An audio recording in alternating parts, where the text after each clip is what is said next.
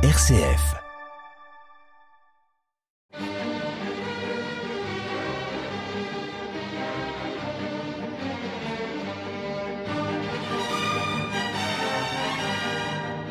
Bonjour, bienvenue sur l'émission Les Pierres racontent. C'est à Sainte que Les Pierres racontent vous donne rendez-vous aujourd'hui devant la plus importante abbaye féminine du Sud-Ouest. Construite au XIe siècle, cette abbaye rayonnera pendant près de huit siècles jusqu'à la Révolution, remarquable par sa façade d'art roman saintongeais et son clocher en forme de pomme de pin.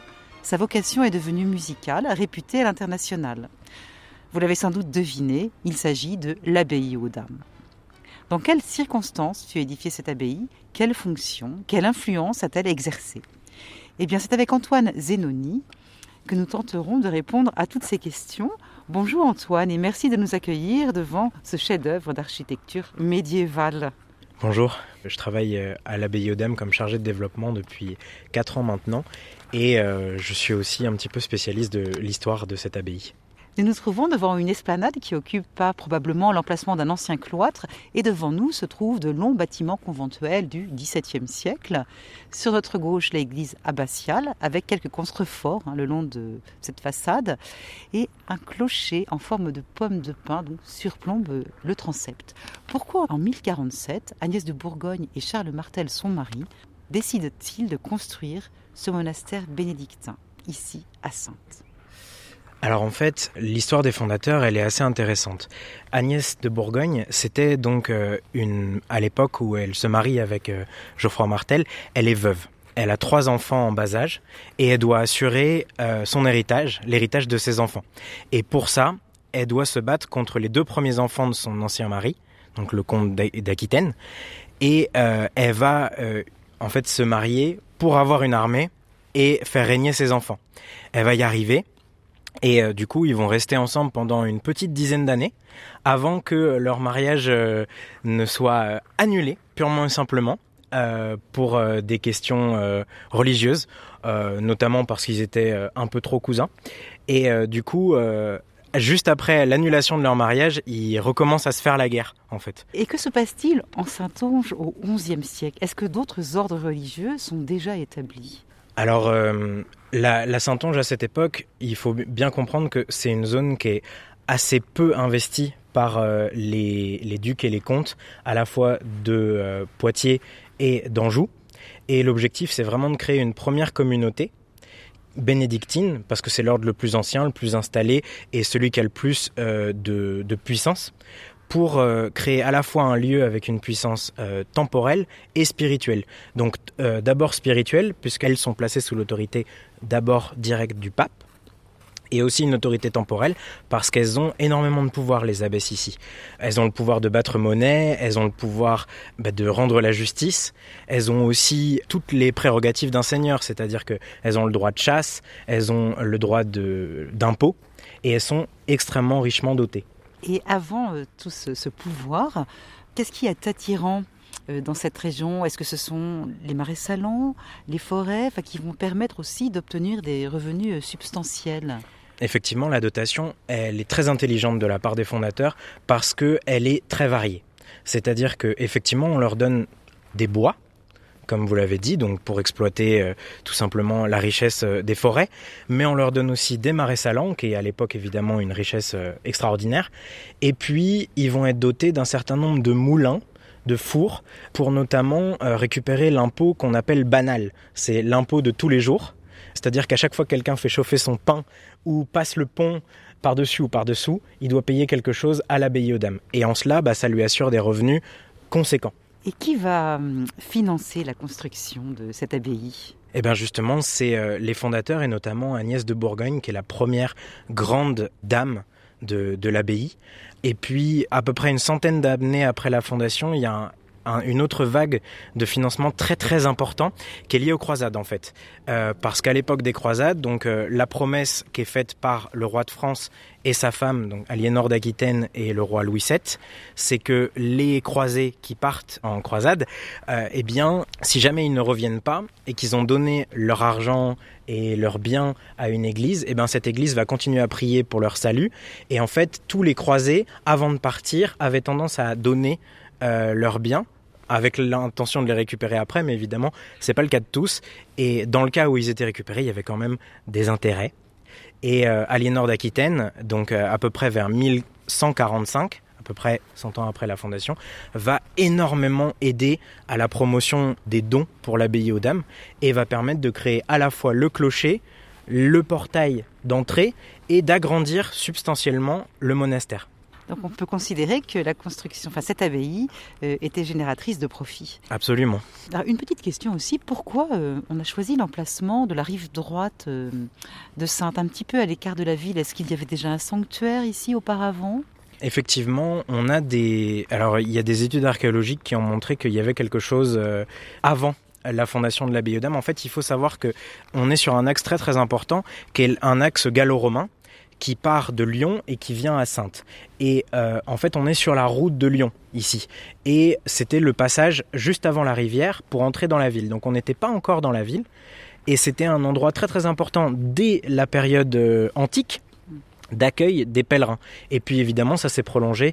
Et l'idée de fonder l'abbaye à cet endroit-là, c'était pour pouvoir accueillir les pèlerins avant l'entrée dans la ville, pour qu'ils puissent un petit peu se refaire une santé. Donc déjà au XIe siècle, Agnès de Bourgogne avait une idée derrière la tête. Autre question, pourquoi une abbaye féminine?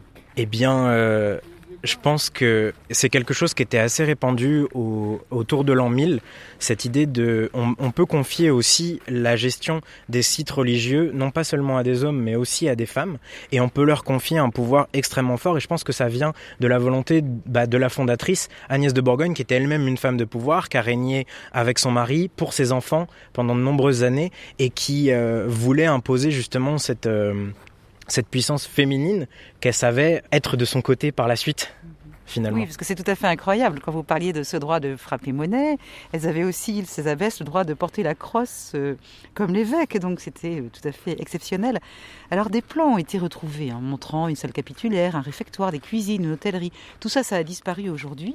Ces abbesses, elles avaient donc aussi des fonctions hospitalières, hein, d'accueil oui, alors en fait, si euh, vous venez à l'abbaye aux Dames aujourd'hui, il y a un endroit qui est très marquant, c'est l'arrivée sur le parking. Aujourd'hui, ça ressemble à une entrée, ça ressemble à une sortie, mais à l'époque c'était évidemment cloîtré. Il y avait un immense bâtiment, exactement de la taille des autres, qui était en fait l'hôpital qui accueillait les pèlerins et qui avait une fonction euh, très très importante. C'est-à-dire qu'elles étaient cloîtrées, mais malgré tout, il y avait énormément de personnes qui passaient, notamment dans cet hôpital. Et ensuite, il faut voir aussi que c'était un, lieu euh, de pouvoir euh, quotidien, c'est-à-dire à la fois pour les grandes célébrations religieuses, c'était un endroit où euh, les gens venaient au moins une fois par an pour la Pâque, c'était un endroit aussi où on rendait la justice, donc tous les différents économiques, pénaux, religieux étaient réglés directement ici, puisque personne n'avait autorité au-dessus de l'abbesse, à part le pape lui-même. Quelques hôtes de marque ont été reçus ici, comme le seigneur de Taillebourg et Louis XI aussi. Oui, absolument. En fait, c'était un privilège royal de pouvoir dormir à l'abbaye aux dames. Le roi était le seul homme à avoir le droit de séjourner dans l'enceinte de l'abbaye et d'y dormir.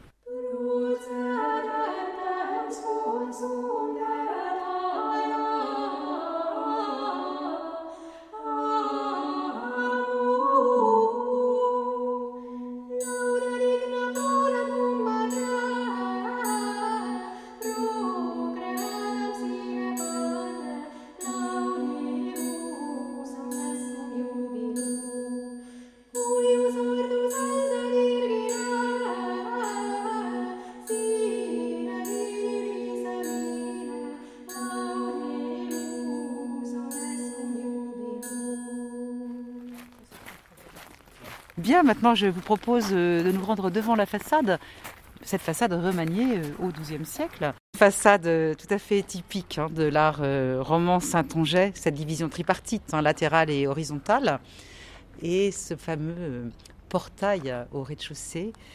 Alors tout ça c'est richement sculpté Nous avons aussi de chaque côté des arcatures aveugles. Cette division tripartite, cet ornement, c'est quelque chose de typiquement saintongeais. En quoi? C'est quelque chose effectivement qu'on retrouve à la fois à Sainte mais aussi à Poitiers. Et puis dans, toute la Saintonge romane, euh, je pense que euh, la raison pour laquelle c'est euh, divisé en trois, c'est évidemment pour la question religieuse de la Trinité. Ces voussures aussi sont tout à fait remarquables. hein. Nous avons quatre euh, voussures qui se superposent au-dessus du portail d'entrée. Quel message euh, veulent-elles délivrer, toutes ces voussures Parce que nous voyons la main de Dieu là au centre, hein, sur la première voussure, qui est probablement là Pour bénir les fidèles? Euh, effectivement, en fait, vous voyez les anges qui accompagnent euh, la main de Dieu et cette main de Dieu, elle invite à entrer et elle délivre un message politique. En fait, elle dit si vous entrez ici, vous serez sauvés, vous serez vous, vous serez bénis par Dieu et vous serez sauvés. Et ensuite, sur la voussure supérieure, il y a les quatre évangélistes qui sont représentés et qui représentent en fait le chemin que chaque croyant va devoir accomplir. Si vous entrez, vous découvrirez le message de Dieu et notamment les quatre évangiles pour euh, arriver au paradis et on voit l'agneau euh, avec la croix qui représente le fidèle. Et alors juste au-dessus, nous voyons le massacre des saints innocents. Alors pourquoi ici? L'objectif ici, c'est euh, de montrer ce qui pourrait arriver aux personnes euh, qui ne choisiraient pas le chemin de Dieu. Euh, vous avez évidemment le massacre des saints innocents. Vous avez aussi sur chacun des piliers en fait les péchés capitaux qui sont représentés, euh, un certain nombre de chimères, de monstres. Il y a des dragons, il y a un basilic, il y a voilà énormément de, de monde en enfer. Et euh, l'idée c'était tout simplement qu'une personne qui ne sache pas lire, puisque à l'époque évidemment tout le monde ne savait pas lire, puisse en arrivant ici euh, avoir à la fois la promesse du paradis, mais aussi la promesse de l'enfer si toutefois on choisissait de pas traverser ce portail.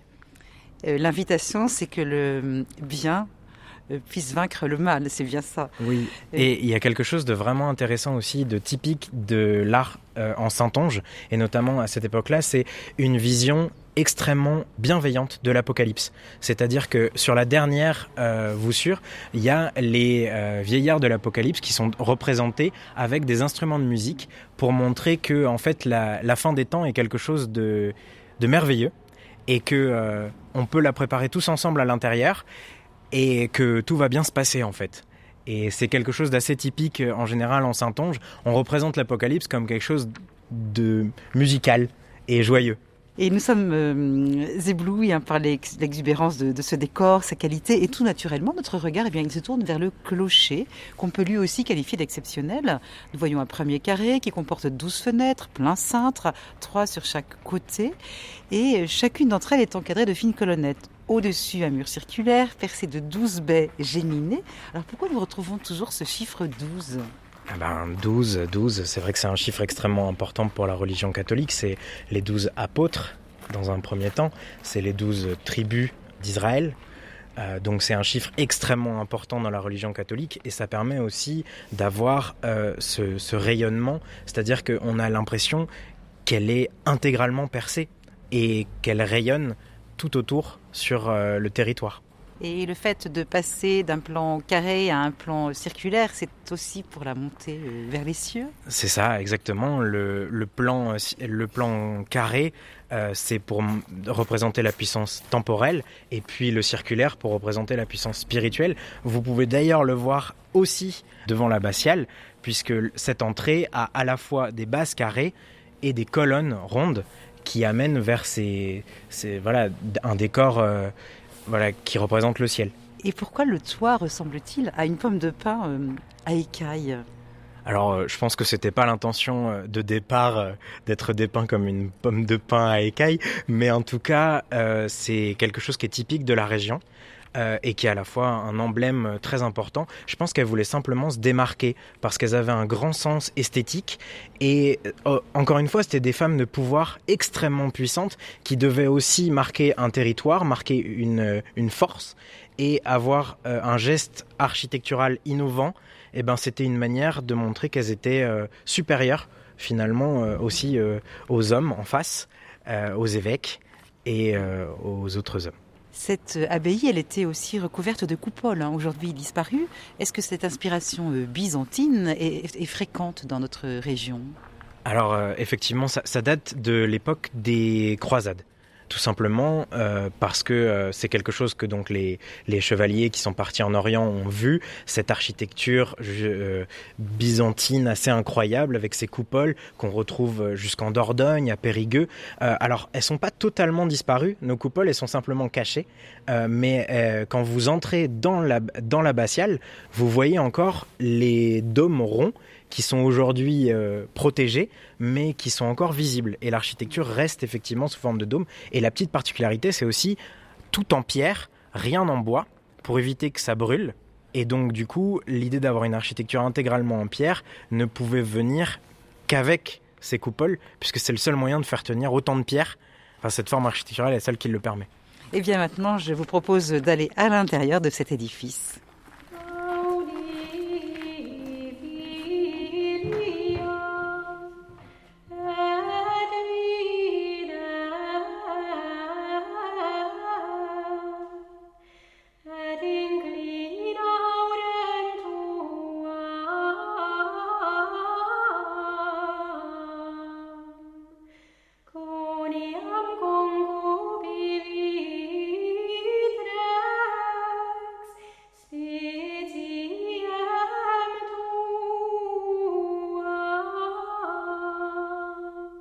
Cette nef unique et si vaste que nous voyons, surplombée hein, de, ces fameuses coupoles dont vous nous parliez tout à l'heure, Antoine. Est-ce un plan qui est typiquement roman alors effectivement, on est sur une architecture typiquement romane.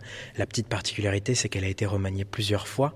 Il y a énormément d'histoires quand on entre ici, énormément de traces de cette histoire. Parfois, ça pourrait paraître un petit peu illisible. Euh, on voit euh, des fenêtres qui ont été percées plus tard, on voit euh, un plancher qui a été installé à la Révolution au niveau du premier étage. On voit énormément aussi de différences entre la première structure qui tombe sur les arches et puis la deuxième, en fait, elle a été énormément remaniée et notamment, comme je le disais à l'époque d'Aliénor d'Aquitaine, elle a pris presque deux mètres de chaque côté et a gagné des contreforts, a gagné euh, son, son, toit qu'elle a actuellement. Donc en fait, on a poussé les murs au fur et à mesure que euh, l'abbaye grandissait en renommée aussi. Donc euh, vraiment, c'est un morceau d'histoire. On peut passer des heures à venir regarder simplement ici et à essayer de deviner pourquoi c'est comme ça. Oui, ce que nous voyons aussi le, le, transept hein, qui date de cette même époque que celle d'Alliance d'Aquitaine. Et puis derrière le chevet hein, en forme de, de cul de four. Euh, nous voyons aussi tous ces chapiteaux qui sont surmontés de, palmettes, enfin décorés de palmettes. C'est un petit peu ce qu'on a l'habitude de voir aussi euh, à Sainte-Eutrope. Tout à fait. Euh, Sainte est une ville assez riche de ce point de vue-là. Il y a énormément à la fois de bestiaires romans, qui est dans le cas de l'abbaye aux Dames très concentré sur le portail, puisqu'il délivre le message politique, alors que l'intérieur est plus, plus sobre, plus doux, plus accueillant. Euh, à Sainte-Eutrope, euh, il y a à la fois la crypte qui est extrêmement euh, riche. pour les, enfin, qui accueillait des pèlerinages, et puis aussi au-dessus, effectivement, énormément de décors équivalents. Et quant à ces tapisseries beaucoup plus modernes, que signifie-t-elle? Alors, c'est des tapisseries qui, pour le coup, datent du XXe siècle et qui ont été tissées par des dames qui habitent la région. Et qui les défendent euh, tous les jours. Elle représente en fait euh, le chemin de croix, tout simplement, euh, mais avec une vision artistique contemporaine. Bien, si nous avançons un peu, il me semble qu'il y a un balcon un petit peu plus loin. Alors effectivement, mais il va falloir en peinter un petit passage secret pour y accéder. C'est un vrai privilège d'accéder à ce balcon hein, interdit au public. Alors qui venait autrefois? Est-ce que c'était les, les moniales, les abbesses alors en fait, euh, la réponse se trouve dans le nom de cet endroit, parce que ça s'appelle la tribune des sœurs malades.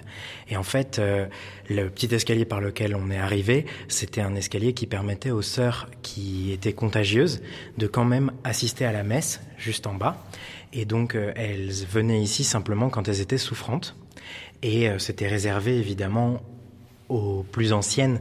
les novices n'avaient absolument pas le droit de venir sur ce balcon. Et les religieuses, elles, elles venaient dans l'abbatiale ou bien est-ce que c'était réservé à un public euh, extérieur à l'abbaye? Alors euh, non, euh, elles y venaient absolument. c'était même plutôt, c'était un endroit qui était extrêmement privé, qu'elles étaient les seules à pouvoir occupée et animée.